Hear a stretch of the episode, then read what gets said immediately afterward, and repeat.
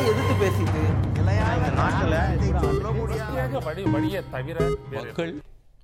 வணக்கம் நேர்களே. நேர்வட பேசு நிகழ்ச்சிக்கு அன்போடு வரவேற்கிறோம். இரண்டாயிரத்து இருபத்தி இரண்டாம் ஆண்டு விடைபெற்றுக் கொண்டிருக்கிறது. இரண்டாயிரத்து இருபத்தி மூன்றாம் ஆண்டு மெல்ல அடி எடுத்து வைத்துக் கொண்டிருக்கிறது. இன்னும் சில மணி நேரங்களில் புத்தாண்டு மலரப்போகிறது இரண்டாயிரத்து இருபத்தி இரண்டாம் ஆண்டை சற்றே திரும்பி பார்க்கும் பொழுது குவியல் குவியலாக நினைவுகளும் நிகழ்வுகளும் வரிசை கட்டி காத்திருக்கின்றன. எத்தனையோ ஆச்சரியங்கள் எத்தனையோ சாதனைகள் எத்தனையோ பாடங்கள் எத்தனையோ எச்சரிக்கைகள் என்று வரிசையாக காத்திருக்கின்றன. ஒவ்வொரு வருடமும் எல்லா துறையும் தழைத்து செழித்தோங்க வேண்டும் என்றுதான் அனைவரும் எதிர்பார்க்கிறோம். இரண்டாயிரத்து இருபத்தி இரண்டு எப்படி இருந்திருக்கிறது கற்றவை என்ன பெற்றவை என்ன? விவாதிக்கலாம். விருந்தினர்கள் இணைந்திருக்கிறார்கள். பூவுலகின் நண்பர்கள் அமைப்பைச் சேர்ந்த திரு வெற்றி செல்வன் நம்மோடு இணைந்திருக்கிறார். மருத்துவர் சையத் ஹபீஸ் இணைந்திருக்கிறார். அதேபோல கல்வியாளர் திரு நெடுஞ்செழியன் நம்மோடு இணைந்திருக்கிறார். தொழில்துறை குறித்து பேசுவதற்காக திருமிகு கிருத்திகா இணைந்திருக்கிறார். விவசாயம் குறித்து பேசுவதற்காக விவசாயி தமிழ்ச்செல்வி நம்மோடு இணைந்திருக்கிறார். அனைவருக்கும் வணக்கம். முதலில் ஐவரும் ஒவ்வொரு வார்த்தைகளில் இந்த வருடம் உங்களது துறைக்கு கற்றதை அதிகமாக கொடுத்ததா அல்லது பெற்றதை அதிகமாக கொடுத்ததா? கற்றது அதிகமா பெற்றது அதிகமா? திரு வெற்றி செல்வன் இரண்டும் சரி சமநிலையில் இருக்கு அப்படின்னு சொல்லலாம் ஏன்னா நிறைய இழந்திருக்கும். அதே நேரத்தில் நிறைய படிப்பனைகள் இருக்கும். குறிப்பாக வந்து காலநிலை மாற்றம் சார்ந்து இருக்கக்கூடிய விஷயங்கள் இன்னைக்கு அன்றாட வாழ்வில் நமக்கு ஒரு பகுதியாக மாறிட்டு வரும். அப்போ அது குறித்தான பேச்சுவார்த்தை உலக அளவிலும் சரி இந்திய அளவிலும் சரி தமிழக அளவிலும் சரி பெரிய அளவுக்கு மாற்றங்களை உண்டாகிறது குறிப்பாக கடந்த வருடம் ஐபிசிசி என்று சொல்லக்கூடிய inter government panel on climate change அவர்களுக்கு கொண்டு கூட ஆய்வறிக்கை வந்திருக்கு. அந்த ஆய்வறிக்கை ரொம்ப ரொம்ப அலாமிங்கான ஒரு விஷயத்தை குறிப்பிட்டது ஐக்கிய நாடுகள் சபையினுடைய செக்ரட்டரி ஜெனரல் அவர்கள் வந்து we are facing way to the climate hell அப்படின்னார். அதாவது காலநிலை மாற்றம் சார்ந்திருக்கிறது மிக கொடூரமான ஒரு நிலை நோக்கி நகர்ந்து கொண்டிருக்கிறோம். அதை தடுக்க வேண்டிய ஒரு காலகட்டத்தில் இருக்கிறோம் என்கின்ற ஒரு முக்கியமான அறிவிப்பை கொடுக்கிறார். அடுத்து வரக்கூடிய இருபது முப்பது ஆண்டுகள் ரொம்ப முக்கியமான விஷயம். அதற்கான செயல்பாடு தரத்தில் இருக்க வேண்டும். அந்த வகையில் அரசியல் ரீதியாக காலநிலை மாநாடு தொடர்ச்சியாக அப்போ இந்த வருஷம் நமக்கு கடந்த என்ன நடந்திருக்குன்னு பார்த்தீங்கன்னா லாஸ் அண்ட் டேமேஜஸ் குறித்தான இன்டர்நேஷனலாக பேச நடந்திருக்காங்க அப்போ காலநிலை மாற்றம் சார்ந்து இருக்கக்கூடிய எக்கனாமிக்ஸ் இன்னைக்கு பேசு பொருளாக இருக்கு இரண்டாயிரத்தி பத்தொன்பதில் நோபல் பரிசு வந்து பார்த்தீங்கன்னா என்வரன்மெண்டல் எக்கனாமிக்ஸ் தான் வந்து கொடுத்தாங்க. அப்போ இன்னைக்கு பொருளாதாரம் என்பது சூழலில் மையப்படுத்திருக்கக்கூடிய ஒரு வளர்ச்சி வந்திருக்கு. ஒரு ஒரு புறம் நமக்கு காலநிலை மாற்றம் அப்படிங்கிறது ஒரு பிரச்சனைக்குரியதாக ஆபத்தான நிலை இருக்கின்ற போது அப்போ அது சார்ந்து இருக்கக்கூடிய மாற்றம் நகர் எதை நோக்கி போயிருக்கு அப்படின்னா சூழலை மையமாக வைத்திருக்கக்கூடிய பொருளாதாரம். என்வரன்மெண்டல் எக்கனாமிக்ஸ் நோக்கி நம்ம வந்து போயிட்டு இப்ப ரெண்டு இருக்கோம் சமமா இருக்குன்னு சொன்னீங்க. கற்றதும் பெற்றதும் சமமா இருக்கு. சமமாக இருக்கு அந்த வகையில். மருத்துவத்துறையில? மருத்துவத்துறையில் வந்து கொஞ்சம் பெற்றது அதிகம் தான் ஏன்னா அதுக்கு முந்தின வருஷம் இழந்தது கூடுதல். ரெண்டாயிரத்தி இருபத்தி ஒன்றில் வந்து கொரோனாவுடைய இரண்டாவது அலையுடைய இருபதில் வந்துச்சு. பட் அதை விட இருபத்தி ஒன்றில் வந்து இரண்டாவது அலை உலகம் முழுக்க இழப்புகள் இழந்தது எல்லாமே இருந்துச்சு.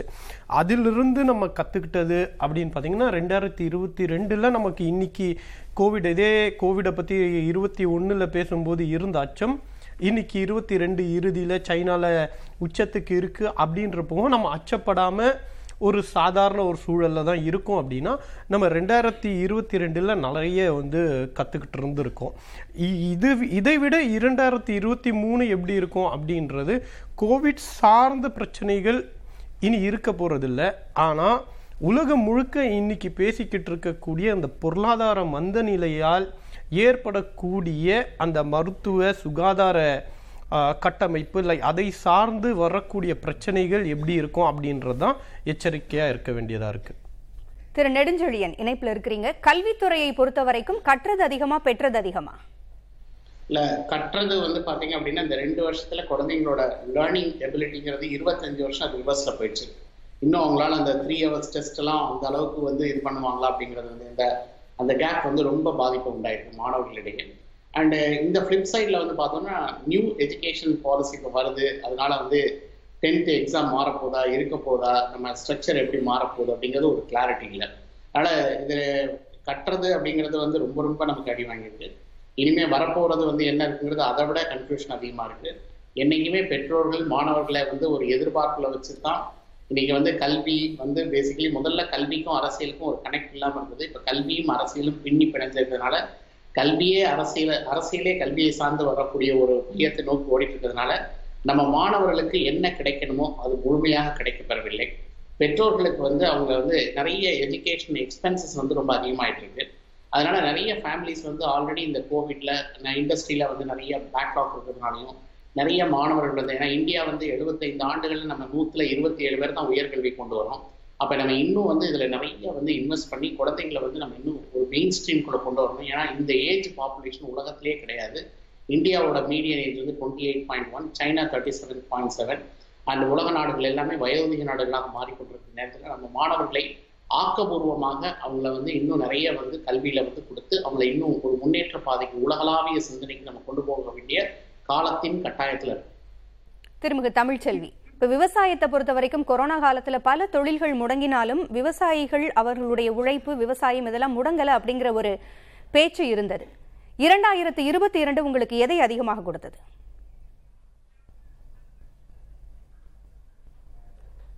புதிய தலைமுறை நேயர்கள் அனைவருக்கும் புத்தாண்டு பொங்கல் நல்வாழ்த்துக்களை முதலில் தெரிவித்துக் கொள்கிறேன். இந்த கொரோனாவுக்கு பிறகு கொரோனா காலத்திலேயே வேளாண் துறை வந்து எந்த வித தொய்வும் இல்லாமல் போனது. ஆனால் பல்வேறு இடர்பாடுகளுக்கு இடையில தான் அது வந்து அது ஒரு உற்பத்தியை வந்து அதிகரிச்சிச்சு. அதே மாதிரி தான் இருபத்தி ரெண்டுலேயும் வந்து உற்பத்தி அதிகரிச்சிருக்கு. ஆனால் ச சந்தித்த இடர்பாடுகள் வேளாண் துறையை சார்ந்த விவசாயிகள் சந்தித்த இடர்பாடுகள்ங்கிறது கொஞ்ச நஞ்சம் கிடையாது. அதுவும் பார்த்தீங்கன்னா இந்த காலத்தில் வந்து அதிகமான மழை. மழையும் வந்து ஒரு தொடர்ச்சியான மழையாக இல்லாமல் ஒரு பத்து நாள் பதினஞ்சு நாள் கடுமையான மழை பெஞ்சு கிட்டத்தட்ட கொள்ளிடத்தில் பார்த்தீங்கன்னா பல முறை வந்து வெள்ளம் போகக்கூடிய ஒரு மோசமான சூழ்நிலைமை. அதுவும் டெல்டா மாவட்டத்துல எல்லாம் பார்த்தீங்கன்னாக்கா பயிர்கள்லாம் வெள்ளத்தினால சேதமாகி ஒரு மிகப்பெரிய இழப்பீடை வந்து சந்திச்சாங்க. அதே மாதிரி சம்பா பயிரை பார்த்தீங்கன்னாக்கா எல்லா இடங்கள்லையும் நல்ல நெல் விளைச்சல் வந்தோம். நெல்லை வந்து அவங்க கொள்முதல் பண்ணாமல் ரோட்லையும் அங்கேயும் இங்கேயுமா உலர உலர வைக்க முடியாமல் மிகப்பெரிய இன்னல்கள் அடைஞ்சு கடைசியில் அதை வந்து அவங்க கொள்முதலே சரியாக பண்ண முடியாத ஒரு மோசமான சூழ்நிலை தான் அஹ், வந்துச்சு. அதே மாதிரி பார்த்தீங்கன்னாக்கா பயிர் இன்சூரன்ஸு ரொம்ப முக்கியமானது. அந்த பயிர் இன்சூரன்ஸு அதாவது பல கோடி ரூபாய் வந்து விவசாயிகள் வந்து இன்சூரன்ஸ் பண்ணியிருந்தா கூட இப்போ தஞ்சாவூர் மாவட்டத்தை எடுத்துக்கிட்டால் ஒரு ஏழை ஏழு கிராமத்துக்கு மட்டும்தான் வந்து இன்சூரன்ஸ் கிடச்சிச்சு. அப்போ அந்த இன்சூரன்ஸை வந்து எப்படி க அதை வந்து கால்குலேட் பண்ணுறாங்கன்னு தெரியல. ஒவ்வொரு நெல் கொள்முதல் நிலையங்களில் வந்து அதாவது வரக்கூடிய நெல்லை வச்சு பண்ணுறாங்கங்கிற மாதிரி சொல்கிறாங்க ஆனால் நெல் கொள்முதல் நிலையங்களில் விவசாயிகளுடைய நிலம் அல்லாமல் நெல் மட்டுமல்லாமல் வியாபாரிகளுடைய நெல்லை தான் அதிகமாக அவங்க வந்து வாங்குறாங்க. அதை வச்சு கால்குலேட் பண்ணால் எப்படி வந்து இன்சூரன்ஸ் வந்து ஒழுங்காக வந்து கிடைக்கும்? இப்போ வந்து அது மிகப்பெரிய பிரச்சனையாக இருக்குது அதே மாதிரி இடுபொருட்களுடைய விலை வந்து இந்த காலத்தில் கடுமையாக ஏறி இருக்குது இப்போ உரம்லாம் வாங்க போனாக்க அதெல்லாம் கார்ப்பரேட் பெரிய முதலாளிகள்கிட்ட கொடுத்ததுனால அவங்க வந்து சில நிபந்தனைகளை கொடுக்குறாங்க. இந்த நுண் உரங்களை எல்லாம் வாங்கினாதான் நீங்கள் இந்த உரத்தை வாங்க முடியும் அப்படின்னு சொல்கிறது அப்புறம் தட்டுப்பாடை உருவாக்குறது சரியான நேரத்தில் உரம் கிடைக்கிறது அதே மாதிரி விதையும் வந்து சரியான நேரத்தில் கிடைக்கிறதுல. இப்படி பல இடர்பாடுகளை வந்து தொடர்ந்து விவசாயிகள் வந்து சந்திச்சுக்கிட்டு இருக்காங்க அப்படிங்கிறது தான் இன்னைக்கு இருக்கக்கூடிய யதார்த்தமான நிலைமை. இதுலேருந்து நம்ம கற்றுக்கொள்ள வேண்டியது நிறைய இருக்குது. இன்னைக்கு தக்காளியோட விலை அஞ்சு ரூபா விற்கிது இந்த இது- இதெல்லாம் க சரியாக வந்து கொள்முதல் பண்ணி விவசாயிகளுக்கு அவங்களுக்கு ஒரு சரியான அதாவது விலை கிடைப்பதற்கான எந்த முகாந்திரமும் இங்கே இல்லை. ஆனால் பக்கத்தில் இருக்கிற கேரளா மாநிலத்தில் விவசாயிகளை பாதுகாப்பதற்கான பல்வேறு நடவடிக்கைகளை எடுக்கிறாங்க.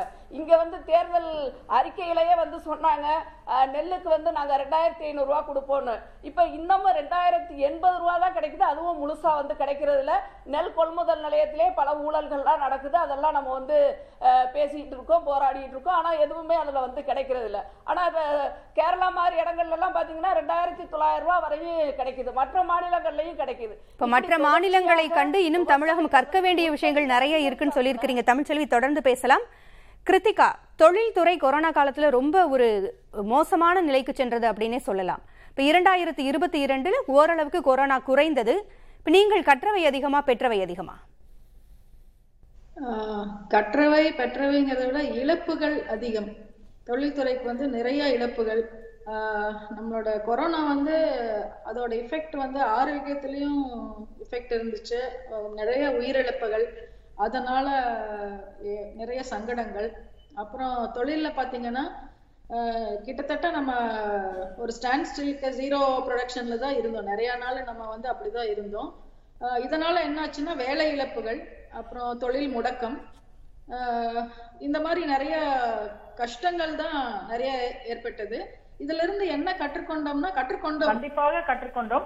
இன்னும் வந்து நம்மளோட மார்க்கெட் வந்து மீறி அடுத்த மார்க்கெட்ல போய் நம்ம எப்படி நம்மள திறம்பட நடத்தி கொண்டு நம்மளோட தொழிலை வந்து இன்னும் எப்படி முன்னேற்றணும்? ஏன்னா இது இப்ப பண்ணிட்டு இருக்கிறது வந்து நம்மளுக்கு பத்தாதுங்க சோ அதை விட அடுத்த கட்டத்துக்கு செல்ல என்னெல்லாம் ஏற்படுது ஏற்பாடுகள் செய்ய வேண்டும் அப்படிங்கிறது எங்களுக்கே ஒரு ஒரு ஆத்ம பரிசோதனை மாதிரி ஆகிவிட்டது இந்த ரெண்டு வருஷங்கள் ஆனா இழப்புகள் ஜாஸ்தி. திரு நெடுஞ்செழியன் இப்போ நீங்க சொல்லும் பொழுது கற்றது அதிகம்னு சொல்லிங்க. ஏன்னா கல்வித்துறையை பொறுத்த வரைக்கும் மாணவர்கள் அந்த ஒரு இரண்டு மூன்று வருடங்கள் பள்ளிக்கு போகாத காரணத்தினால நிறைய இழப்புகளை சந்தித்ததா ஒரு கருத்தை சொன்னீங்க. இப்போ இரண்டாயிரத்து இருபத்தி இரண்டாம் ஆண்டு பள்ளிகள் எல்லாம் திறந்தாச்சு மாணவர்கள் பள்ளிக்கு வந்தாங்க. இப்போ கல்வி திட்டத்தில் அந்த மாணவர்களுக்கு எளிதாக புரிய வைக்க மீண்டும் அவங்கள அந்த பாதையில் இணைப்பதற்காக ஏதாவது மாற்றம் கொண்டு வரப்பட்டதா? இல்ல அந்த மாற்றங்கள் நம்ம கூறப்பட்டது பட் கூறப்பட்ட அளவுக்கு அது மாணவர்களுக்கு வந்து போய் சேரல. ஏன்னா அந்த மாணவர்களுக்கு அந்த டூ இயர்ஸ் பிரேக் அப்படிங்கிறது வந்து அவங்களுக்கு அடுத்து இந்த சப்ஜெக்டை கோப்பப் பண்றதுக்கோ அந்த குரூப்ல வர்றதுக்கான இதே வந்து but CBSE thirty percent syllabus குறைச்சிருக்காங்க. ISC board வந்து தேர்ட்டி பர்சன்ட் குறைச்சிருக்காங்க. சில ஸ்டேட் போர்ட்ஸ் வந்து தேர்ட்டி டு ஃபார்ட்டி பர்சன்ட் பண்ணியிருக்காங்க பட் நேஷனல் டெஸ்டிங் ஏஜென்சின்னு சொல்லக்கூடிய all India examination NEET IIT conduct பண்றவங்க நூறு பர்சன்ட் புக்ல இருந்து கேட்கறாங்க அப்ப சென்ட்ரல் ஸ்டேட்டுக்குள்ளேயே ஒரு இந்த போர்டுக்குள்ள ஒரு கோஆர்டினேஷன் கிடையாது. அப்ப அந்த கோஆர்டினேஷன் கிடையாதப்போ இந்த பையன் வந்து இதுக்கு படிப்பாரா? இதை விட காம்ப்ளிகேஷன் என்னன்னா இந்த ஆல் இந்தியா எக்ஸாமினேஷன் அப்ளிகேஷன்லாம் இப்போ கொடுத்துட்டு இருக்காங்க அண்ட் அடுத்த வருஷத்துல வந்து சென்ட்ரல் போர்ட்லாம் வந்து டென்த் எக்ஸாம் இருக்குமா இருக்காதாங்கிறது ஒரு கொஸ்டின்ஸ் இருக்கு. அந்த எக்ஸ்டென்ஷன் ஆஃப் இயர்ஸை வந்து ஸ்டூடெண்ட்ஸ் வந்து இங்கே தமிழ்நாட்டில் பாதி சிபிஎஸ்சி ஸ்கூல் இம்ப்ளிமெண்ட் ஆகும். ஸ்டேட் போர்ட் ஸ்கூல்ஸ் வந்து நம்ம ரொட்டீனில் போகிறதா சொல்லிட்டு இருக்காங்க இது ஒரு பெற்றோர்கள் மாணவர்கள்ட்ட இந்த போர்டில் கன்வியூ பண்ணணுமா இல்லை இந்த போர்டுக்கு போகணுமா எப்படி போனால் அட்மிஷன் எப்படி போகும் இதெல்லாம் வந்து தெரியல. இதை தவிர வந்து கவர்மெண்டோட ஃபீஸ் ஸ்ட்ரக்சர் வந்து பாத்தீங்கன்னா டாக்கிங் அபவுட் சென்ட்ரல் கவர்மெண்ட் இன்ஸ்டியூஷன்ல எங்களோட ஃபைனல் இயர் ஸ்டூடெண்ட்ஸ் வந்து நாற்பதாயிரம் பே பண்றாங்கன்னா இப்போ வந்து உள்ள போகக்கூடிய ஸ்டூடெண்ட்ஸ் வந்து இப்போ கோவிட்க்கு அப்புறம் உள்ள போனவங்க one point two lakh pay பண்றாங்க. பெட்ரோல் டீசல் விலை இன்க்ரீஸ் பண்ணதுக்காக ஒரு ரீசன் சொல்லலாம். பட் அரசு பள்ளியில படிக்கக்கூடிய மாணவர்களுக்கு உயர்கல்விங்கிறது இன்னைக்கு எட்டா கனியா இருக்கு. அந்த ஃபீஸ் எல்லாம் அவங்களால அஃபோர்டபிலிட்டி பண்ண முடியல.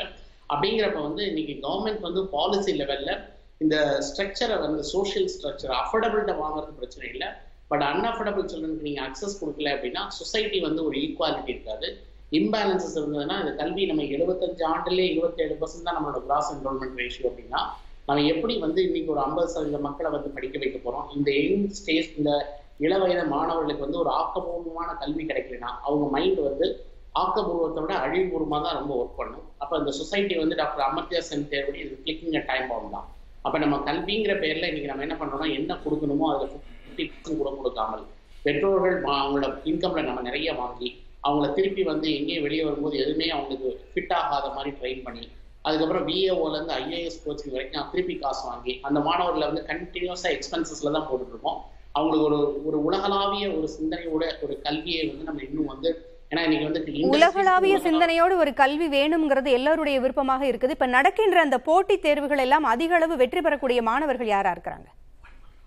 இது வந்து கிராமத்துல இருந்து வரக்கூடிய மாணவர்கள் நல்லா படிக்கிறாங்க ஏன்னா அவங்களுக்கு எந்த வசதியும் இல்லை. ஒரு புக்கு தான் கிடைக்குது. அந்த புக்கை நல்லா படிக்கிறாங்க. அந்த மாணவர்களுக்கு ஆனா வந்து அஃபோர்டபிலிட்டி கிடையாது. இப்போ சென்டர் வந்து அவங்க சென்னைக்கு வர வேண்டியிருக்கும். இல்லை அவங்களுக்கு அந்த ஆயிரத்தி நானூறுரூவா அப்ளிகேஷன் போகிறதுக்கு காசு இருக்காது. இல்லை திருப்பி அவங்க சென்னைக்கு வந்துட்டு போகிறதுக்கு காசு இருக்காது. இங்கே வந்து தங்க முடியாது. இந்த மாதிரி ஒரு சூழ்நிலைகள் வந்து ஒரு சொசைட்டில ஒரு பெரிய சிவியர் இம்பேலன்சஸ் கிரியேட் பண்ணுது. ஆனால் இன்னைக்கு வந்து என்னை பொறுத்த வரைக்கும் கல்வியில வந்து நம்ம நிறைய வந்து இன்னும் கிரவுண்ட் லெவல்ல வந்து ஒர்க் பண்ண வேண்டியிருக்கு. பட் இந்த ஃபவுண்டேஷன் நீங்க ஸ்ட்ரெங்தன் பண்ணலைன்னா மேல இருக்கக்கூடிய எந்த இண்டஸ்ட்ரியும் உங்களுக்கு வந்து இண்டஸ்ட்ரி ஃபங்க்ஷன் ஆகாது. சுற்றுச்சூழல் வந்து உங்களுக்கு எல்லாமே அஃபெக்ட் ஆகும். இது ரிப்ளிங் எஃபெக்ட் தான். ஒவ்வொரு இண்டஸ்ட்ரியும் ஒவ்வொரு துறையும் ஒவ்வொரு சார்ந்து இருக்கு. இந்த இடத்துல பெற்றோர்களால் சம்பாதிக்க முடியலன்னா எங்க பிள்ளைங்களை படிக்க வைக்க முடியாது. போஸ்ட் கோவிடுக்கு அப்புறம் நம்மளோட கிராஸ் என்ரோல்மெண்ட் ரேஷியோ இன்னும் குறைஞ்சிருக்கு. அப்ப இந்த கல் இந்த குழந்தைகளை நம்ம எப்படி கொண்டு வர போறோம்? ஏன்னா உலகளாவிய விஷயங்கள்ல வந்து நம்ம சொல்றது என்ன எங்கேயுமே இந்த பாப்புலேஷன் கிடையாது. இவங்களுக்கு இந்த நேரத்துல உலகத்தில் உலகத்துல சில வளர்ந்த நாடுகள் என்ன பண்ணுதுன்னா மனித வளத்துல இன்வெஸ்ட் பண்ணி அவங்களோட ஜிடிபி ஸ்பெண்டிங்கை உயர்கல்விக்கு அதிகமாக்கி அது வழியா வரக்கூடிய அந்த வளர்ச்சியில அவங்க புது புது தொழில்நுட்பங்களை உருவாக்கி அதோட அந்த மூலமா அந்த நாட்டின் வளர்ச்சியை வந்து பாக்குறாங்க நம்ம இன்னைக்கு வந்து மக்கள்கிட்ட இருந்து காசு வாங்குறது மட்டும்தான் வளர்ச்சின்னு நினைக்கிறோம்.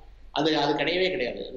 நாலேஜை நம்ம நிறைய கொடுக்க கொடுக்க நம்ம வந்து ஃபவுண்டேஷன் இல்லாம நம்ம வந்து மேல பில்டிங் கட்டுறோம். இந்த ஃபவுண்டேஷன் இல்லாம கட்டுறது என்னைக்குமே வந்து அந்த பில்டிங்க்கு வந்து ரொம்ப நல்லது கிடையாது. அந்த அஸ்திவாரத்தை மிக உறுதியாக ஆழமா கொடுக்க வேண்டியது ஒரு அரசினுடைய கடமை. அந்த அரசு என்னென்னவெல்லாம் செய்யணும் நீங்க எதிர்பார்க்கிறீங்க என்பது குறித்து தொடர்ந்து பேசலாம். அதற்கு முன்னதாக மருத்துவத்துறை மிகவும் முக்கியமான துறையா ஒரு இந்த மூன்று வருடம் மருத்துவத்தினுடைய முக்கியத்துவத்தை எல்லாரும் உணர்ந்த ஒரு காலகட்டம்னு சொல்லலாம். அஹ், உட்கட்டமைப்பு வசதிகள் இன்னும் போதுமான அளவுக்கு இருக்குதா? நீங்கள் இந்தியாவை பொறுத்தவரையில் தமிழ்நாட்டை பொறுத்தவரையில் நீங்கள் ரெண்டு பிரித்து பார்த்தீங்க அப்படின்னா இந்தியாவுடைய கட்டமைப்பு ஒரு ஒரு ஸ்டாட்டிஸ்டிக்ஸ் மட்டும் சொல்கிறேன் நீங்கள் புரிஞ்சுக்கலாம். ஒரு என்னென்ன பேராமீட்டர்ஸ் எந்தெந்த அளவுகோலாக வச்சுக்கிட்டு அந்த மாநிலமோ இல்லை அந்த நகரமோ இல்லை அந்த நாட்டுடைய சுகாதார கட்டமைப்பு செம்மையாக இருக்குது இல்லை பலவீனமாக இருக்குது அப்படின்றத குறிப்பிடுறதுக்கு சில பேராமீட்டர்ஸ் இருக்குது உதாரணத்திற்கு ஒரு மருத்துவ கல்லூரி என்பது ஒரு மருத்துவ கல்லூரி மட்டும் அல்ல அதில் மருத்துவமனைகள் இருக்கும் ம- மருத்துவமனைகள் இருக்கும். அந்த மருத்துவமனைகளுக்கு குறிப்பிட்ட எண்ணிக்கையிலான படுக்கைகள் இருக்கணும். குறிப்பிட்ட எண்ணிக்கையிலான ஆசிரியர்கள் அதாவது மருத்துவத்துறையை சார்ந்த மருத்துவம் படித்த ப்ரொஃபஸர்ஸாக இருக்கிறவங்க அவங்க வந்து கிளாஸ் மட்டும் எடுக்க மாட்டாங்க பேஷண்ட்ஸையும் பார்ப்பாங்க. அப்படி தான் அந்த கரிக்குலமே இருக்குது அப்போ உதாரணத்துக்கு இப்போ நீங்கள் இந்தியாவை எடுத்துக்கிட்டிங்கன்னா உத்தரப்பிரதேசம் என்பது இருபத்தி ரெண்டு கோடி மக்கள் தொகை கொண்ட ஒரு மாநிலம். தமிழ்நாடு என்பது எட்டு கோடி மக்கள் தொகை கொண்ட ஒரு மாநிலம். அவை இந்த இரண்டு மாநிலங்களுக்கும் நீங்கள் எடுத்துக்கக்கூடிய மருத்துவக் கல்லூரிகளுடைய எண்ணிக்கை சமமாக இருக்குது.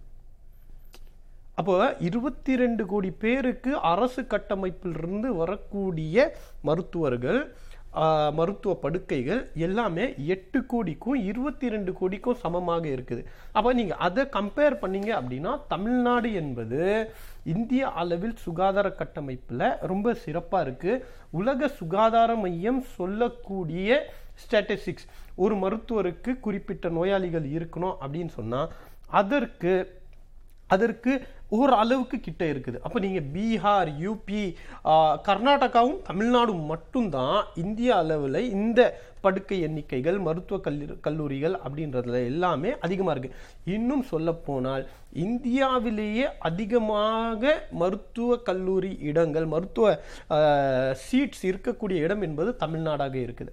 அப்போ இதை கம்பேர் பண்ணும்போது நிச்சயமாக தமிழ்நாடு சுகாதார கட்டமைப்புல ரொம்ப மருத்துவ சீட்ஸ் அதிகமா இருக்குது. Seats மருத்துவ வசதிகள் எங்க அதிகமா இருக்குது? சீட்ஸ் இருந்தாதான் வசதிகள் இருந்தாதான் சீட்ஸ் அதிகமாகும்.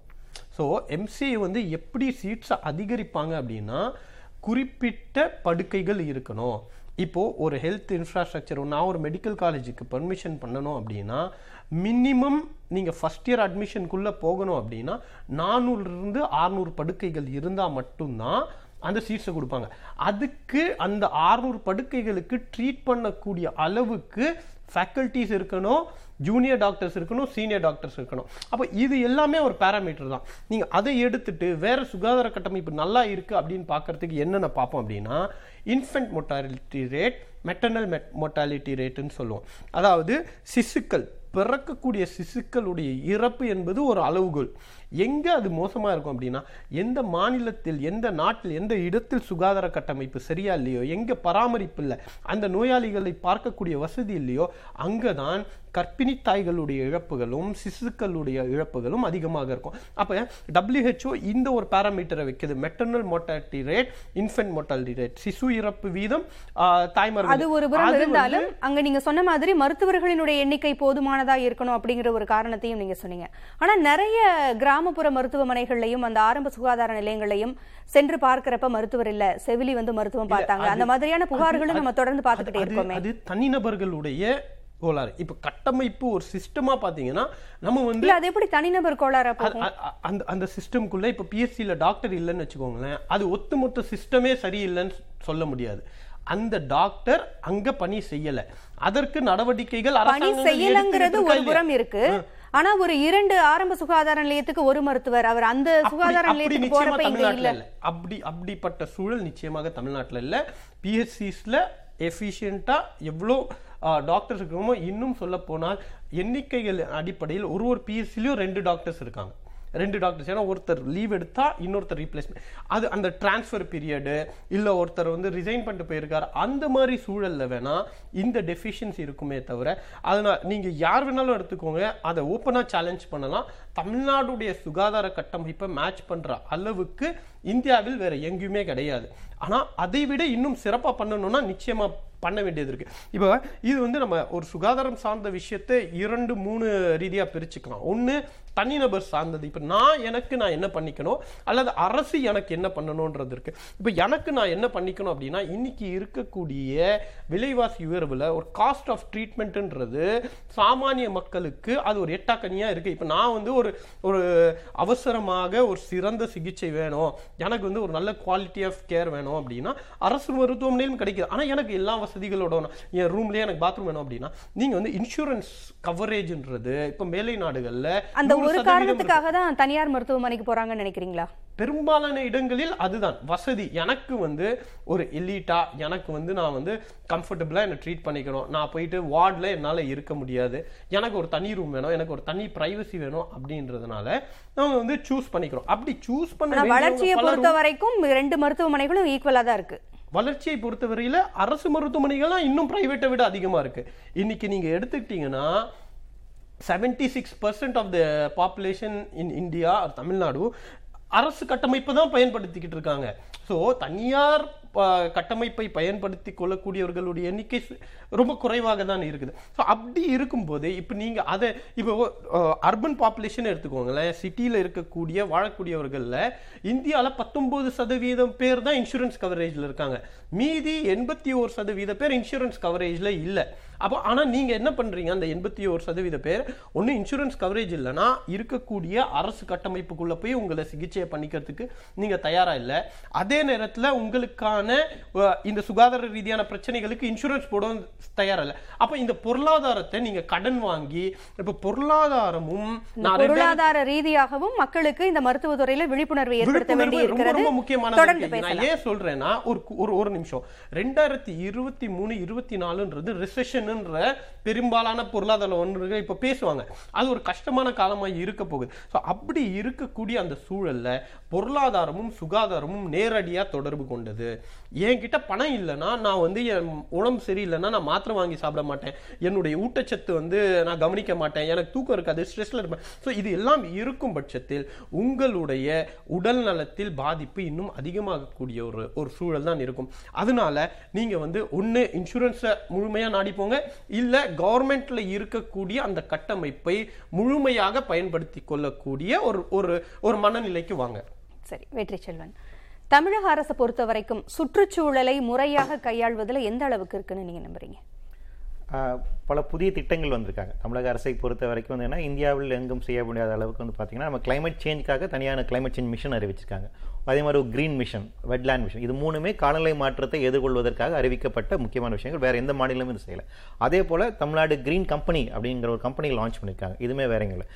கிளைமேட் சேஞ்சுக்கான ஒரு தனியார் ஒரு கவர்னிங் கவுன்சில் அப்படிங்கிறது ஃபார்ம் பண்ணியிருக்காங்க ஸோ காலநிலை மாற்றத்தை எதிர்கொள்வதில் இந்தியாவுக்கு வழிகாட்டுகின்ற வகையில் தமிழகம் இருக்கின்றது. ஒரு கிளைமேட் ஸ்டுடியோ அப்படிங்கிறத அனௌன்ஸ் பண்ணியிருக்காங்க நிறைய பயோஸ்பியர்ஸை ரீசெண்டாக கல்ஃப் ஆஃப் மன்னால் இருக்கக்கூடிய முக்கியமான ஒரு ஒரு பயோஸ்பியரை வந்துட்டு அறிவிச்சிருக்காங்க.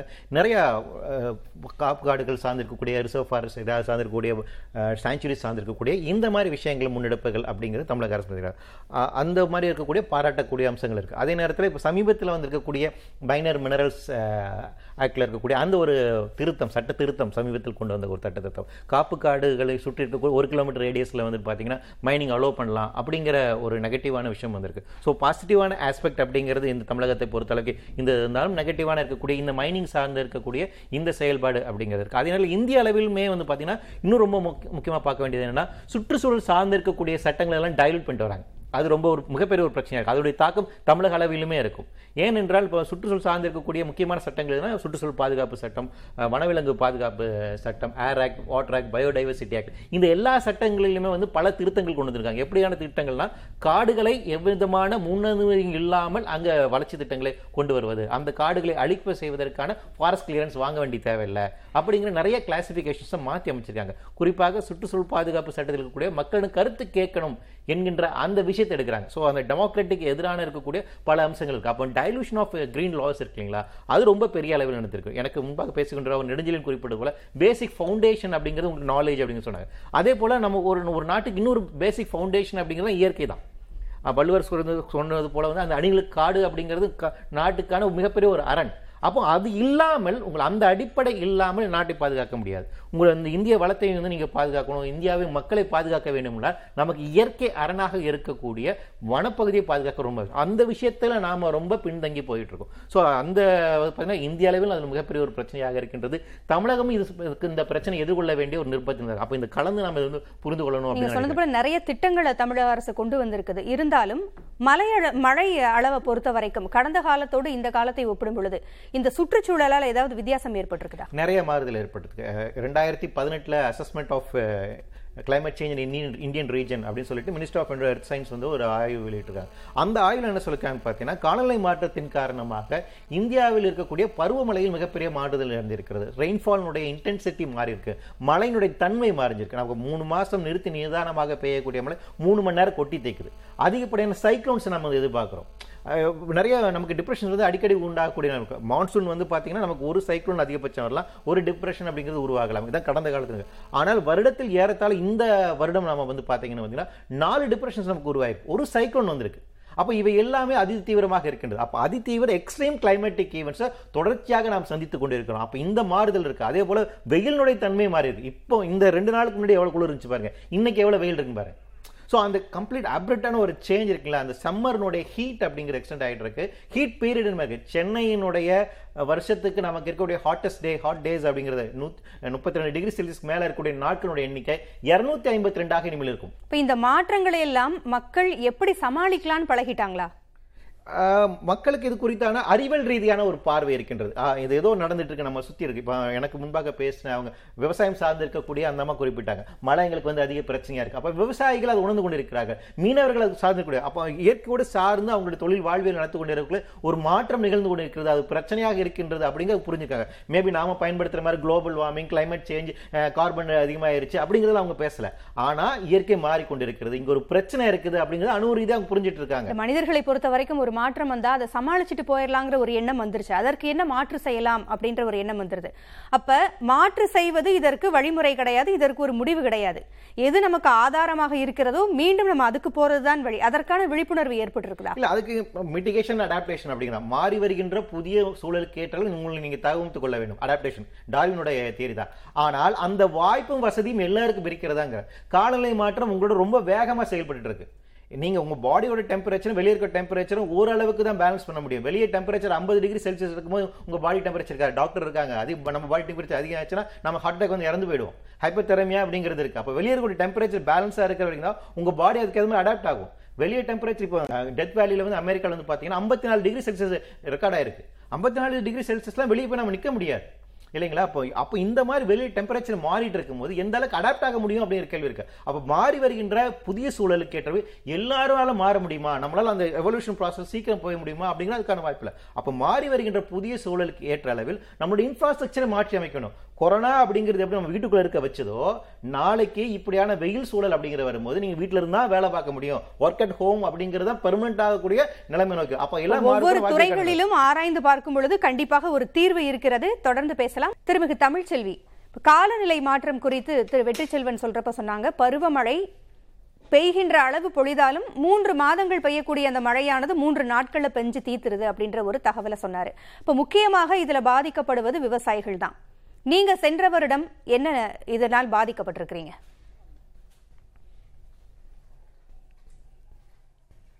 சென்ற வருடம் பார்த்தீங்கன்னாக்க தண்ணி அதாவது காவேரியில் தண்ணியை வந்து விரைவில் வந்து திறந்துட்டாங்க. அந்த மழையின் காரணமாக தான் வந்துருச்சு. அதுக்கு பிறகு வெள்ளம் வந்து பார்த்தீங்கன்னாக்க மயிலாடுதுறை அந்த மாயவரம் க- கீழே அந்த நாகப்பட்டினம் பகுதிகளெலாம் கடுமையான பாதிப்பு. எல்லாமே நீரில் மூழ்கிருச்சு. இது இதில் நாங்கள் என்ன சொல்கிறோம் அப்படின்னா இப்போ இருக்கிற சிஸ்டம் வந்து ரொம்ப பழைய காலத்தில் உள்ள சிஸ்டம் இங்கே இருக்கக்கூடிய ஏரியா இருக்கட்டும் ஆறாக இருக்கட்டும் குளங்களாக இருக்கட்டும் இந்த நீர்நிலைகளை வந்து பாதுகாக்கிறதுக்கு வரக்கூடிய அந்த மழையை பாதுகாக்கிறதுக்காக உருவாக்கப்பட்ட சிஸ்டங்கிறது ரொம்ப முன்ன முன்னாடி பழங்காலத்தில் உருவானது. அது அப்படியே தான் மெயின்டைன் ஆகுது. இப்போ டெல்டா மாவட்டத்தில் பார்த்தீங்கன்னா ஒரு எண்பதாயிரம் கோடி தான் ஒதுக்கு எண்பது கோடி மட்டும்தான் ஒதுக்குறாங்க. கிட்டத்தட்ட அதை வந்து ஒரு எண்பது எண்பதாயிரம் கோடிக்கு மேலே ஒதுக்கி இந்த நீர்நிலைகளை பாதுகாப்பதற்கான ஏற்பாடுகளை அவங்க வந்து செய்யணும். ஆனால் அதில் வந்து தயக்கம் காட்டுறாங்க. இன்னும் சொல்லப்போனால் விவசாயம் சார்ந்த தொழிலை வந்து விவசாயிகளை பாதுகாக்கிறதுல அரசாங்கம் ஒரு முன்னுரிமை கொடுப்பதில்லை. ஆனால் இன்னைக்கு மனித உயிருக்கு அதாவது வாழணும் அப்படின்னா அடிப்படையானது வந்து உணவு தான் அது எங்கேருந்து வருது? விவசாயத்துலேருந்து வருது. ஆனால் நம்ம வந்து விவசாயத்தை பாதுகாப்பதில் அரசாங்கம் வந்து அதுக்கான முக்கியத்துவம் கொடுக்கறதில்ல. விவசாயத்துக்கு அடிப்படையானது நீர். மழை நீரை நம்ம வந்து சேகரிக்கணும். அதுக்கான எந்த சிஸ்டமும் கிடையாது. இங்கே அதாவது ப- பல ஏரிகள் இருக்குது பல குளங்கள் இருக்குது ஆறுகள் இருக்குது. அதெல்லாம் முறையாக தூர்வாரப்படுறதில்ல. அதனால விவசாயம் வந்து அதாவது பேரிடர் காலங்களில் வெள்ளம் வர்றப்பெல்லாம் மிகப்பெரிய பாதிப்புக்கு உள்ளாகிறாங்க. அந்த பாதிப்பை பார்க்க வர்றோம் அப்படின்னு சொல்லி டெல்லியிலேருந்து ஒரு குழு வர்றதுக்குள்ளாரையே இங்கே எல்லாமே முடிஞ்சு போயிடுது. அதாவது அந்த அளவுக்கு ஒரு மெத்தன போக்கு என்பது அரசு கிட்ட இருக்கு. இதுக்காக அதாவது ஏழை விவசாயிகள் தான் நிறைய இருக்காங்க. அந்த விவசாயிகள் யார்கிட்டயும் போய் எங்க பேசினாலும் எடுபட மாட்டேங்குது. ஒரு போராட்டம் நடத்தி சொன்னா கூட அது வந்து எடுபட மாட்டேங்குது. ஆனா அதிகாரிகள் அதை பத்தியே கவலையே படுறது கிடையாது. அது எங்கேயோ ஒரு மூலையில என்னவோ நடந்துகிட்டு இருக்கு. ஏதாவது செய்வோம் அப்படிங்கிற மாதிரி தான் இப்ப பாத்தீங்கன்னாக்க திரு ஆரூரா ந- சர்க்கரை ஆலை பாபநாசத்து பக்கத்தில் பக்கத்துல தஞ்சாவூர் மாவட்டத்தில் இருக்குது. முப்பத்தி ரெண்டு நாளாக போராட்டம் நடத்துறாங்க. எதுக்காக அந்த போராட்டம்னா அவங்க வந்து கடன் வாங்கியிருக்காங்க. வாங்கின கடனை வந்து திரும்ப செலுத்துறப்ப அவங்க வந்து ஒவ்வொரு முறையும் வந்து கடனை பிடிச்சிக்குது அந்த நிர்வாகம். ஆனா அந்த நிர்வாகம் அந்த கடனை ஒழுங்கா வந்து முறையா வந்து பேங்க்ல செலுத்தலை. இப்ப என்ன ஆகுதுன்னா பல கோடி ரூபாய் வந்து இந்த விவசாயிகள் தலையில விழுந்துருச்சு. இது யார் காரணம்? முறையாக இந்த அரசாங்கம் தலையிடணுமா வேண்டாமா?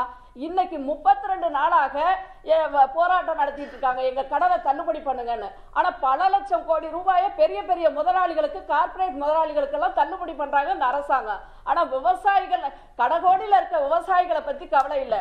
நான் இந்த நேரத்தில் வலியுறுத்தி சொல்றது என்னன்னா இந்த புத்தாண்டுல முப்பத்தி ரெண்டு நாட்களாக போராடக்கூடிய அந்த விவசாயிகளுக்கு திரு ஆரூரான் சர்க்கரை சர்க்கரை ஆலை முன் நடத்தக்கூடிய அந்த போராட்டத்துக்கு ஒரு தீர்வு கிடைக்கணும். நாளைய தினமாவது ஒரு தீர்வு கிடைக்கணும்.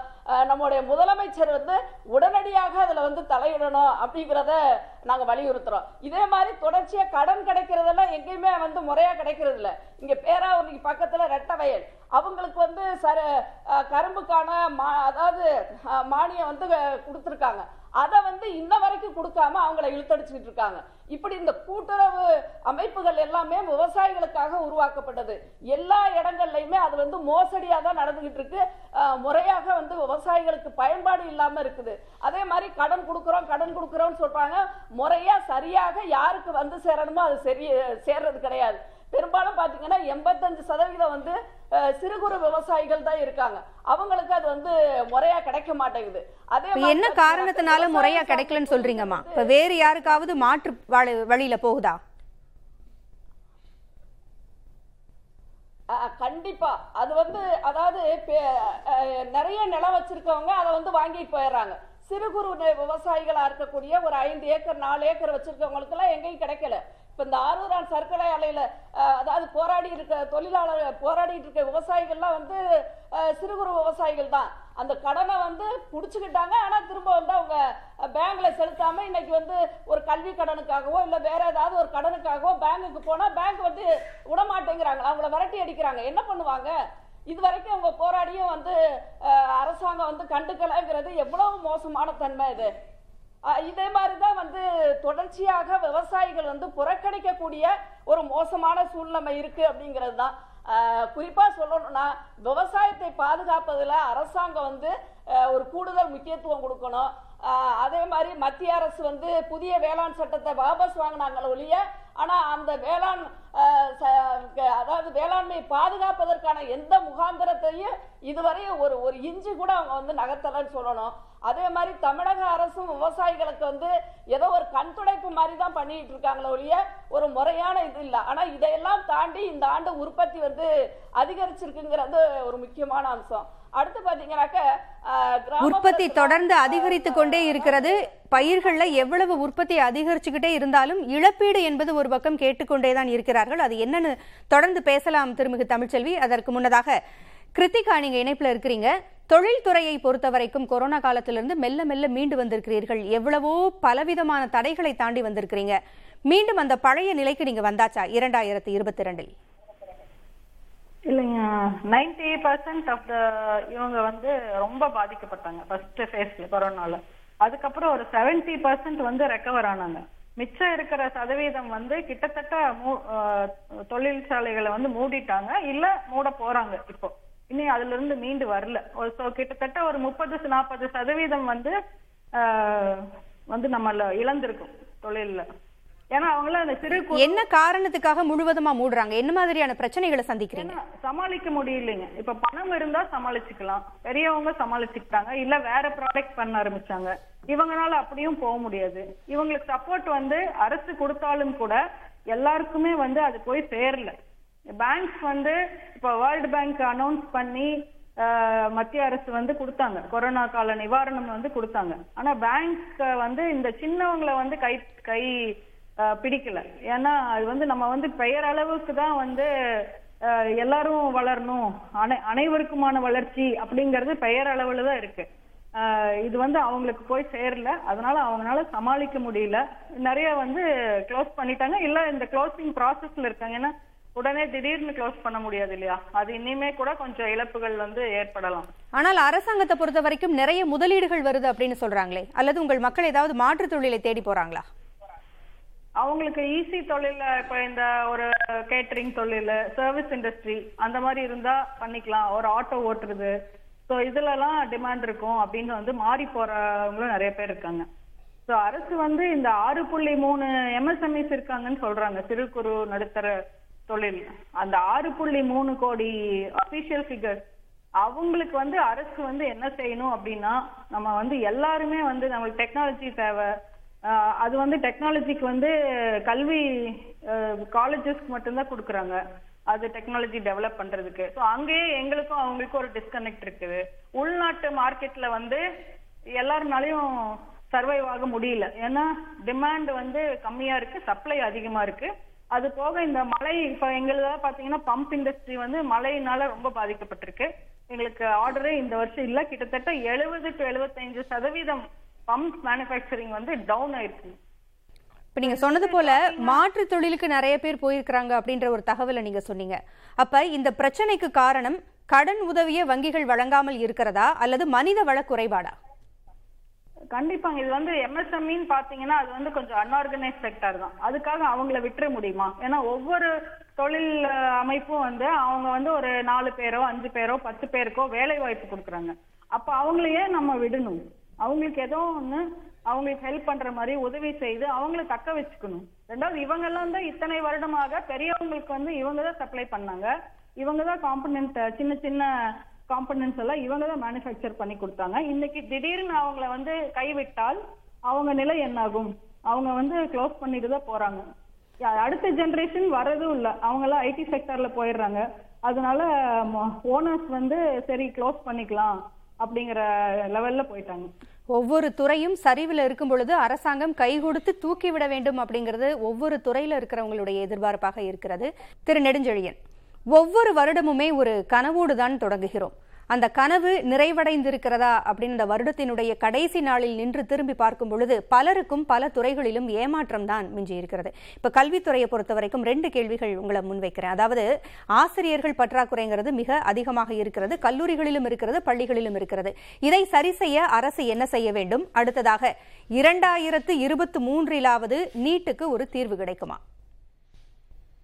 இல்ல நிச்சயமா ஃபர்ஸ்ட் இது வந்து பாத்தீங்கன்னா நம்மளோட யங் பாப்புலேஷன் வந்து க்ரோ ஆகும்போது அதுக்கு ஏற்ற மாதிரி நம்ம வந்து கல்வியில வந்து திட்டமிடல் சுத்தமாக கிடையாது. ஏன்னா இன்னைக்கு வந்து கல்வி வந்து வியாபாரமாக்கப்பட்ட சூழ்நிலையில இன்னைக்கு வந்து முழுமையான கல்வி வந்து மாணவர்களுக்கு போய் சேர்றதில்லை இதனால அது வந்து பார்த்தோம் அப்படின்னா இண்டஸ்ட்ரி ஃபோர் பாயிண்ட் ஜீரோ அப்படிங்கிறது என்ன பண்ணாங்கன்னா நாலேஜ் எக்கானமி உங்களோட புத்தி மட்டும்தான் இங்கே கொள்முதல். இது எப்படின்னா இந்த குயிக்கா இந்த சில்ட்ரன் வந்து டெக்னாலஜி அடாப்ட் பண்ணணும். அப்படி இல்லைன்னா அது will லெஃப்ட் அவுட் அந்த ஏரியா விட்டே காணாம போயிடுவாங்க. அது நல்ல எக்ஸாம்பிள் சொல்லணும்னா அந்த மொபைல் ஃபோன் வந்து ஸ்மார்ட் ஃபோன் யூஸ் பண்ண மாட்டேன். பட்டன் ஃபோன் தான் யூஸ் பண்ணேன்னா டெக்னாலஜிக்கலி எவ்வளவு பேக்வர்ட் போறாங்களோ அது மாதிரி போயிடுவாங்க. ஏன்னா உலகளாவிய கண்டுபிடிப்புகள் அதிகமாக இருக்கு. இப்போ வந்து சோலார் எனர்ஜி நம்ம லேண்ட்ல போட்டா ஒரு சிக்ஸ் ஹவர்ஸ் தான் எடுக்க முடியும். பட் இப்போ ரீசெண்டா யூரோப்பியன் ஸ்பேஸ் ஏஜென்சி அதை சன்ல இருந்து twenty four by seven solar energy எடுக்கிறதுக்கு அவங்க வந்து முயற்சி செஞ்சுட்டு இருக்காங்க. அப்ப நம்ம தொழில்நுட்ப வளர்ச்சியில கல்விங்கிற பேர்ல மாணவர்களுக்கு போதுமான தகவல்கள் போய் சேரதில்ல இந்த இண்டஸ்ட்ரி ஃபோர் பாயிண்ட் ஜீரோ என்ன ஆகும்னா மற்ற தொழில்நுட்பங்கள்லாம் அட்லீஸ்ட் கூடத்தோட சேர்ந்து பண்ணலாம். இங்க வந்து நாலேஜ் இல்லைன்னா நிறைய பேரை வந்து எல்லா கம்பெனியும் அவங்க வீட்டுக்கு வேலை விட்டு அனுப்பிடுவாங்க. இந்த அம்மா அப்பாக்கள் வந்து ஒரு பெர்மனன்ட் வேலை மாதிரிலாம் இந்த ஜென்ரேஷன் இருக்க போறது ஒரு குறிப்பிட்ட மணி நேரம் குறிப்பிட்ட இடங்கள்ல வேலை பார்த்துட்டு இல்ல குறிப்பிட்ட காலகட்டத்துல வேலை பார்த்து அந்த கம்பெனி அவங்க யூஸ் பண்ணிட்டு அவங்க அப்டேட் பண்ணீங்கன்னா அவங்க வந்து கழட்டி விட்டுருவாங்க. இதுதான் நடக்க போகுது. இது வந்து இந்த இந்த சூழலுக்கு ஏற்றவாறு கல்வியை மாற்ற மாற்றணும். இண்டஸ்ட்ரிக்கும் என்ன நடக்குதுன்னே தெரியாது. உலகளாவில வந்து யூஎன் சீட்டாட் ரிப்போர்ட் என்ன சொல்லுதுன்னா ஒரு ஆறு நாடுகள் மட்டும்தான் இந்த இண்டஸ்ட்ரி ஃபோர் பாயிண்ட் ஜீரோல நல்லா பண்றாங்க. மீதி நாடுகள்லாம் அவங்கள்ட்ட வந்து அவங்க கீழே வந்து எல்லாம் யூஸராக தான் இருக்க போறாங்க. அவங்க டெக்னாலஜிக்கலி எதுவும் பார்ட்டிசிபேஷன் இருக்காது பட் நம்மள்ட்ட தான் இந்த மேன் பவர் இருக்கு. நம்மள்ட்ட இந்த யங்கஸ்ட் பாப்புலேஷன் வேர்ல்டில் எங்கேயுமே கிடையாது. அதுல சிறந்த மாணவர்கள் இருக்காங்க. இவங்களுக்கு நீங்கள் சிறந்த தரமான கல்வியை கொடுத்தால் உலகளாவிய வாய்ப்புகளை வந்து உங்க எக்கானமியை வந்து கண்ட்ரியை வந்து பூஸ்ட் பண்ணுவாங்க.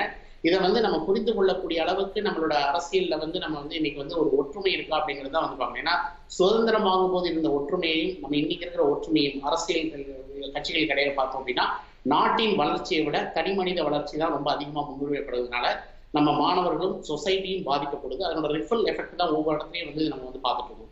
நீங்க செகண்ட் கேட்டது வந்து நீட் அப்படிங்கிறது வந்து நீட்டை கேன்சல் பண்றதுக்கு ரொம்ப ஈஸியா பண்ணிக்கலாம். என்னன்னா நீட் வரும்போது நம்ம மாண்புமிகு பிரதமர் பா- பாரத பிரதமர் என்ன சொன்னாங்க அப்படின்னா நாங்கள் நீட்ல ஒரு ஸ்டூடெண்ட்டு கூட நாங்கள் மெரிட்டை காம்ப்ரமைஸ் பண்ண மாட்டோம் அப்படின்னு டூ தௌசண்ட் தேர்ட்டின்ல சொன்னாங்க. இன்னைக்கு வந்து ஒரு ஸ்டூடெண்ட் ஒரு கம்யூனிட்டியில அவர் அறுநூறு மார்க் கட் ஆஃப்ல ஒரு கம்யூனிட்டி முடிஞ்சிருக்கு. இவருக்கு ஐநூத்தி தொண்ணூத்தி மார்க் இருக்கு அப்படின்னா அவர் வந்து பணம் இல்லைன்னா கவர்மெண்ட் கோட்டா சீட்டை விட்டு கொடுத்துட்டு வரணும் அப்ப மெரிட் வந்து காம்ப்ரமைஸ் ஆகுது. அதனால தொண்ணூத்தி மூணு மார்க்குக்கெல்லாம் மெடிசன் கிடைக்குது. அப்ப மதிப்பெண்கள் கூட வாங்கிய மாணவர்களுக்கு மெரிட்ல மார்க் கிடைக்க சீட் கிடைக்கல. ஆனா மதி பணம் இருந்தால் அப்படின்னா பணம் வந்து முன்னிலைப்படுத்தப்பட்டு மெரிட் வந்து பின்னிலைப்படுத்தப்படுது. அப்ப இந்த இடத்துல நீங்க வந்து மாணவர்கள் தர மருத்துவர் டாக்டர் சொன்னாங்க. இதனோட எஃபெக்ட் எப்ப தெரியும்னா கல்வியில மட்டும் நீங்க ஒரு சேஞ்சை கொண்டு வந்தீங்கன்னா அதனோட எஃபெக்ட் என்ன ஆகும்னா ஒரு பத்து பதினைந்து ஆண்டுகள் கழிச்சு தான் சொசைட்டி ஃபீல் பண்ணும். ஏன்னா இன்னைக்கு எம்டி ஓஜி படிச்சுட்டு வராங்க ஒரு நார்மல் டெலிவரி கூட பார்த்தது இல்லை பணம் கொடுத்து படிச்சுட்டு வராங்க.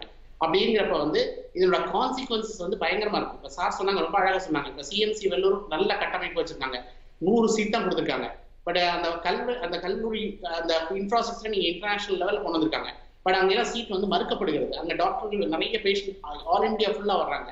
அப்படிங்கிறப்ப வந்து இந்த இம்பேலன்சஸை வந்து நம்ம கிளியரா வந்து கொண்டு வரல அப்படின்னா இதை புரிந்து கொள்ளல அப்படின்னா இதை வந்து கல்வியில வந்து இந்த ஜென்ரேஷன் பார்க்கக்கூடிய சேஞ்சஸை இதுக்கு முன்னாடி எந்த ஜென்ரேஷனும் பார்த்துருக்காது.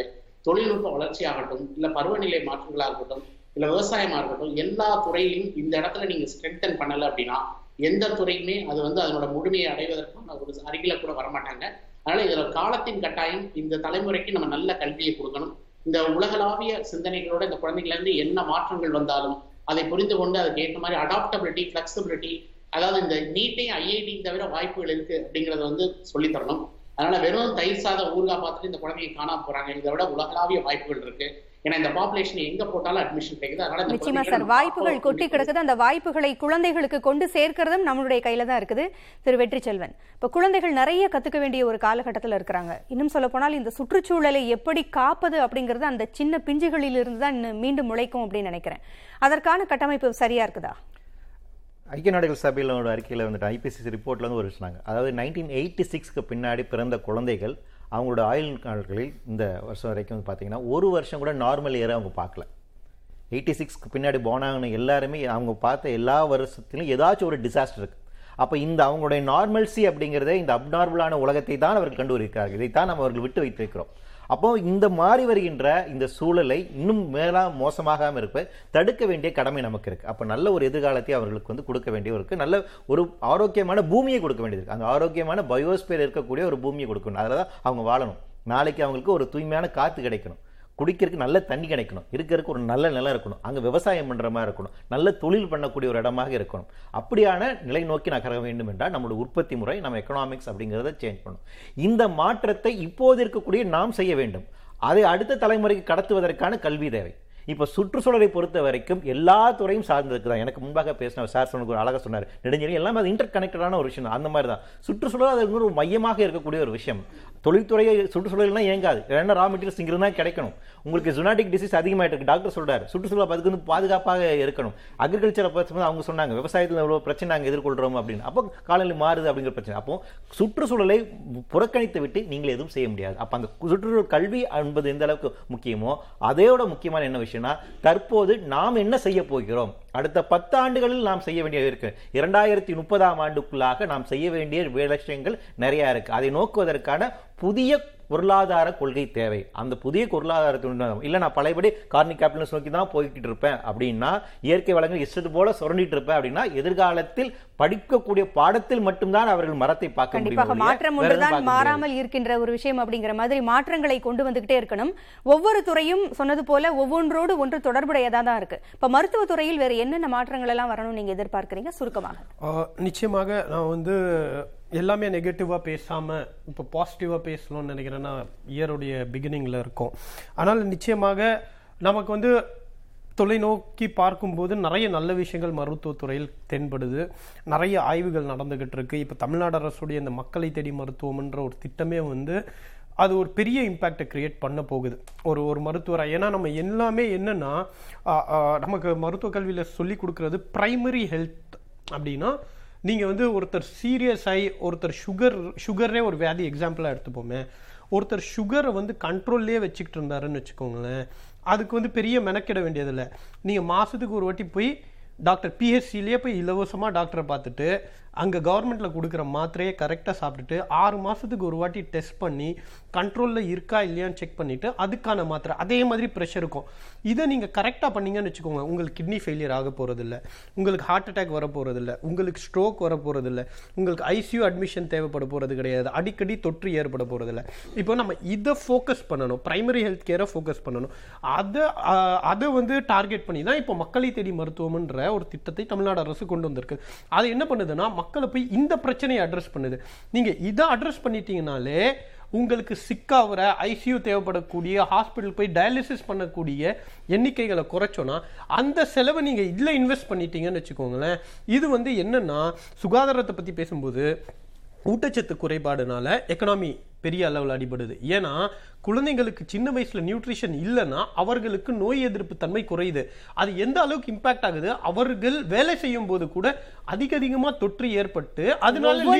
சீர்படுத்துவதற்கு திட்டமிடல் என்பது மிகவும் அவசியமானதாக இருக்கிறது. கண்டிப்பாக உங்களுடைய ஆலோசனைகள் உங்களுடைய நேர்மறை எண்ணங்கள் உங்களுடைய வாழ்த்துகளோடு இந்த இரண்டாயிரத்து இருபத்தி மூன்றாம் ஆண்டு அனைத்து துறைகளையும் சிறகடித்து மலரச் செய்யும் அரங்கத்திற்கு வந்தமைக்கு நன்றி. அனைத்து விருந்தினர்களுக்கும் நன்றி. புதிய தலைமுறை நேயர்களுக்கு இனிய புத்தாண்டு நல்வாழ்த்துக்கள். எதிர்த்து மக்கள்